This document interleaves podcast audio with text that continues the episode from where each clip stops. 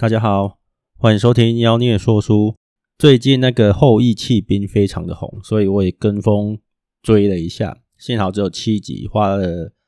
不会太多时间哦。那看的过程其实就会发现，他的那个主角的原型是 Bobby Fischer，应该是这样念的。那他还有一部传记电影是《出奇制胜》，也蛮值得看的。那我在看后羿弃兵的时候呢，脑海里面就一直浮现《再见平庸世代》这本书，因为这本书里面有几个章节就讲到西洋棋，然后是一些特殊的西洋棋比赛。尤其是我看到后翼弃兵最后一集，他们封盘之后，女主角的朋友在电话里面帮她出谋划策，那讲的其实就是跟这本书里面提到的一些棋。下棋的方式，比赛的方式还蛮接近的，所以呢，我就决定这个礼拜来讲这本书《再见平庸世代》。那开始讲这本书之前呢，我也要介绍一下这个作者，因为这个作者本身也是一个很厉害的西洋棋高手。他在十五岁的时候就赢得纽泽西西洋棋大赛冠军，十六岁的棋力就已经相当于今天全美一百大棋手了。不过他后来就跑去读经济了，所以他现在就是个经济学家。那这些很会下棋的人，就我看过的电影啊，或者是那个小说啊，好像都是很年轻，几乎都是小时候就展露出才华的。所以如果你已经迈入中年了，然后看了电影觉得说想去学下棋的话，我们可能只能跟公园的老阿伯一样去那边打发时间了。好，那因为这一本书的作者本身就是西洋棋的高手，所以他在那个书里面提到，哦，我先讲一下这本书在讲什么好了。他大概是在讲这个时代经济发展的过程中，人类的，嗯，该怎么说？应该说他在分析每个人在这个新型经济的时代里面所处的位置。他特别强调，如果你在这个时代还用旧时代的方法打拼的话，可能就会被时代抛弃，然后被整个洪流给冲走。那有点像我们以前讲过的 M 型化的社会一样，就是厉害的人就越来越厉害，然后往上爬的人就不断不断的往上爬，跟不上这个时代的人，慢慢就会被抛弃，然后落入中低阶层。这样，那为什么我在看后羿弃兵的时候会一直想到这本书？就是因为他在里面几个章节有提到一个所谓自由棋的下法哦，所谓的自由棋其实就是西洋棋，只是呢，它在规则的部分跟一般西洋棋不太一样。如果你有看那个后羿弃兵的话，你会发现西洋棋就是传统上两个棋手面对面坐着，然后就在棋盘上下自己的棋，反正就想办法打败对手嘛。那这个过程中，当然就。不能作弊，不能查资料，不能翻书，更不能打电话问人。当然，在最后一集你会发现，封盘之后，女主角的朋友有跟她通电话，哦，有跟给她一些建议。棋王呢，他其实也在封盘之后被女主角发现，哦，另外另外一场被女主角发现说他们在讨论封盘之后的棋局，所以封盘之后其实这样算不算作弊也很难说。不过。自由棋就完全不管这些了。他说：“你可以翻书，可以查电脑，也可以打电话给 Grandmaster 请益，甚至求神问卜、跋杯都可以。”所以呢，西洋棋大师卡斯帕洛夫开玩笑说：“即使有魔鬼相助，可能也不算犯规。反正呢，重点就是你下了什么棋。至于你怎么样想出这个棋步的，自由棋是不管的。所以在自由棋比赛的时候，根据书上的描述，你就可以发现。”很特殊的现象哦，这个因为既然不不排斥你查任何的资料，所以这个自由棋跟传统的比赛是不一样的，它是有时间限制的。通常一盘只有六十分钟，就是你得在六十分钟以内决胜负就对了。然后在比赛的时候呢，通常我们为了效率，电脑就是不可或缺的东西。毕竟你打电话再怎么快也快不过电脑，所以呢，这一些自由棋的选手反而。会在软体上下特别多的功夫，他们会收集世界上重要的西洋棋比赛，然后把这些比赛的过程全部建档，然后弄到他们城市的资料库里面去，甚至呢，他们在比赛的时候可能不会只有一台电脑，因为自由棋的，也就是西洋棋的电脑程式其实非常多种。那他们会可能同时有两台甚至三台电脑，在计算接下来的棋步应该怎么走，会比较胜率比较高。然后呢，他们也不会完全信赖电脑，所以呢，有时候会把 A 电脑算出来的棋步丢给 B 电脑去测试，看看到底是不是真的比较好。就在这样子高压、高效率的操作过程中，跟对手比赛，所以其实是人家电脑对上对面的人家电脑，有点人机一体的感觉啦。那这个讲到那个后羿弃兵的最后一集，其实也是一个团队对一个团队的比赛。彼此都想尽办法的要推演出对手可能的下一步棋，然后呢，找出胜率最高的做法，去拿下最后的胜利。那如果今天，因为那个后羿弃兵的年代是在一九六几年，还不到一九七零年，所以那个时候电脑没有这么厉害。但是在我们这个时代来说，一九九七年深蓝就已经打败世界棋王了，更之后的很多的。那个西洋棋城市在硬体不断的推陈出新的情况下，其实胜率对人的胜率是越来越高的。所以，如果我们现在能够透过时光机丢一台有西洋棋城市的电脑给后羿弃兵的女主角的话，我想她那些朋友可能用处就没有那么大了，因为电脑对于分析棋局的速度跟计算之后的棋步，据说一台好的电脑。哦，一台强大的电脑是可以推到十几步之后的棋局的，但是一个优秀的西洋棋大师大概只能推到十步左右而已。那在这样子的情况下，其实电脑的赢面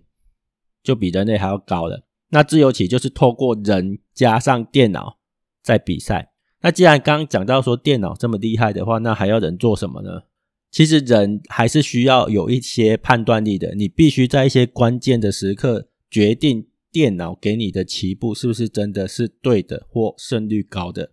这是有在自动化工厂工作过的人、上班过的人应该都知道的东西。就是我们还是要排除一些意料外的状况，或者是说出状况的时候，人类还是要介入。说到人类要介入，书上还有给一个很有趣的例子。他说，如果今天是一个纺织工厂的话，现代化的纺织工厂大概只需要一个人加一条狗就好了。那这一个人跟一条狗到底要做什么呢？人的工作不是去照顾机器，人的工作是负责喂狗，然后狗的工作呢是负责阻止人类接近机器。事实上，我们换个角度想，如果今天有一个人跟一个很强大的电脑同时给你某一个建议的时候，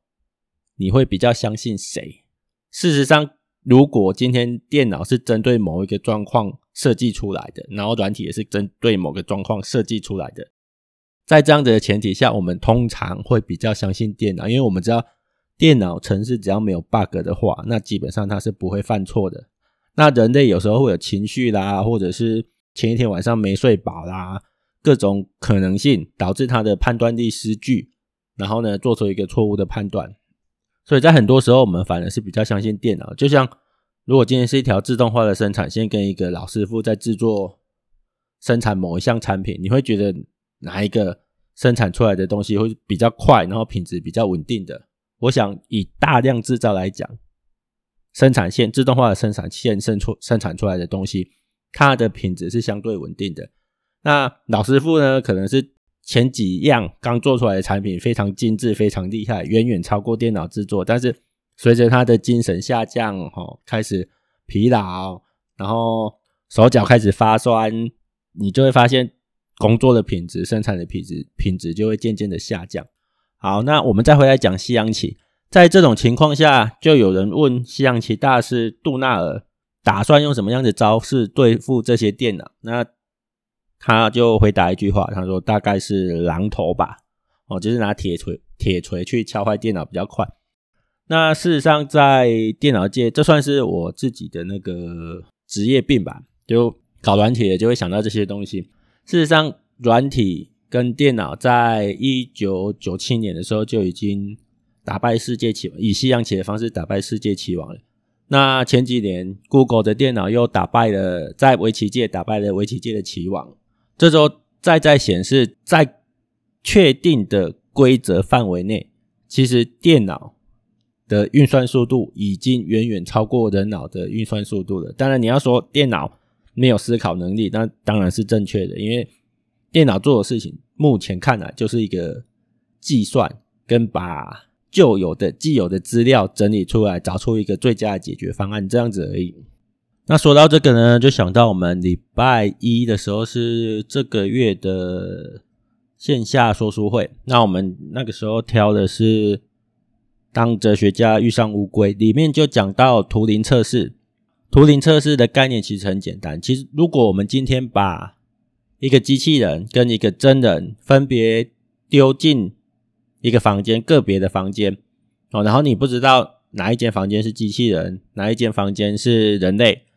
然后呢，你就透过一些问题对话去询问，如果机器人。能够让你感觉不出来它是机械，你分不清楚哪一个房间是真的人，哪一个房间是真的机器人，那就表示机器人通过了图灵测试。那在这种情况下，你要怎么去说它是不是人类？因为你已经在看不到它的情况下，你已经分辨不出来了。换个角度说，就是人类其实就是不断的经过图灵测试的机器。那当然，在哲学的层次，这里面就隐含了一个想法，就是当功能一样的时候，我们就会认为它们是相同的东西，也就是把人类当成是机器了。然后呢，只要能够执行跟人类这个机器一模一样功能的机器，那我们就会觉得它也是人类。有点，如果 A 无限趋近于 B 的时候呢，那 A 就相当于 B，哦，A 就等于 B 这种概念。那当然，这个如果更往下讲，就会产生很多哲学的层那个讨论了。像我们还有讨论到那个西修斯战舰的哲学问题，就是西修斯战舰在打完战之后呢，被收藏起来。那时间越来越久之后呢，就会有一些木头会损毁，哦，会烂掉。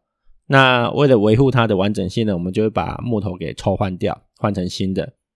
时日一久，就会发现原本的零件全部都被换过一轮了。那请问这一艘船还叫做西修斯战舰吗？那如果换成人类，其实现在很多的那种科幻作品，不管是小说啦还是漫画，都有类似这样子的概念。如果我们的身体哦可以换成机器，全身都换掉，甚至更极端一点。我们的大脑如果可以把你的记忆抽出来，抽出来，然后放到一个电脑晶片里面去，连大脑都换成电脑晶片，请问这样子还算是同一个人吗？哦，这就是人格同一性的讨论啊。那还有谈到一个比较特别的，引发大家深思的一个问题，就是半脑人。现在有一些医学技术显示，人类即使失去半个大脑，也都还能正常存活，而且记忆没有明显的受到影响。极端一点的思考，如果未来有一天我们可以把大脑分开，左右脑个别分开，放到不同身体里面去的话，就我们刚刚讲的，其实一半的脑袋是可以，还是可以继续生存下来，甚至记忆没有明显的改变。那以这个假设为前提的话，如果我们把大脑分成两半，哦，左右脑分开，个别放到不同的身体里面去的话，请问这样子这两个新的人还算是原本的那个人吗？我、哦、这就是一个人格同一性的问题问题讨论。那当然没有标准答案啊，我们也还没有到那个科技。好，那回来讲西洋棋。其实再见平庸世代讲的就是在这个时代，如果你没有办法跟上。科技的应用的话，你就会被远远的抛在时代的后端。像西洋棋这种游戏就是这样子的一个例子。其实很多的软体，或者是很多那种小型新创公司，会透过西洋棋软体来测试自己的程式功力。那我们也可以透过这种人机一体的方式。书上有提到几个比较特、特别的，大家可以自己在家里玩的，就是。我们现在有很多的那个西洋棋软体、西洋棋游戏软体可以下载，有些是免费的哦，有些可能要花点钱才能买。那重点是你有这样子一套软体之后，你就可以单独的在电脑上跟电脑下棋。电脑程式其实还是有棋力的分别，你可以自己去设定一下。当然，你如果很厉害的话，就直接讲那种大师级的。那种棋力可能已经是有世界排名的水水准的。那另外一个玩法呢，就是一样这样子的城市，然后呢，你在跟电脑下棋的时候呢，你可以再开另外一个城市跟电脑对弈，只是呢，你是自己哦，你是人加上电脑城市跟电脑城市对弈，这样子的方式可以做什么？除了享受下棋的乐趣之外呢，你可以训练自己判断电脑提供的建议的能力。就是两个电脑程式在互相下棋的时候呢，你可以决定你这一边的程式算出来的那个棋步，你要不要听他的？那根据作者自己的经验，他本身是一个已经是一个西洋棋高手了，然后他在跟电脑下棋的时候呢，基本上他会预先假设电脑给他的棋步是正确的，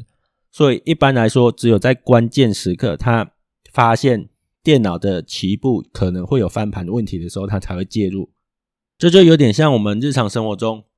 可能会有很多的高科技工具在辅佐啊。假设简单一点，加上扫地机，我家就好几台，但是扫地机没办法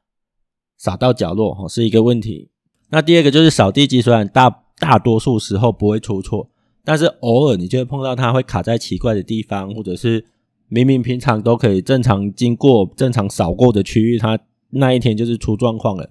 在演算法中，其实有时候就会藏着一些 bug。那这些 bug 你就要有能力去判断说，哦，它是有问题的。在这个时候，人类要介入，我们要介入去处理这个程序。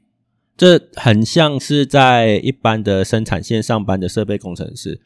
一般来说，我们并不会介入设备的生产工作，齁，不会介入任何生产线上的事情。但是设备工程师还是有很重要的存在意义，就是当设那个生产线出现状况的时候，我们就要介入去排除。所以在《建平庸世代》这本书其实讲的就是，如果你要跟上现代的科技，哦，跟上现在的经济趋势，那你要做的不仅仅是读很多书、学很多东西，你更重要的是你要学着跟这个时代的科技合作。好，那这本书因为看了那个《后翼弃兵》啊，我也建议大家去看一下那个原型的那个棋王的电影《出奇制胜》，还蛮好看的。那因为看了这部西洋棋的那个美剧之后呢，就想到了这本书。其实这本书已经看过很久了，年代也有点久了。它的出版日期是二零一五年的七诶二月，所以到现在五年五年多了。那博客啦，我看了一下，应该还有书。如果喜欢的话呢，可以自己上网找一下。今天的节目呢，就先到这边，谢谢大家收听，拜拜。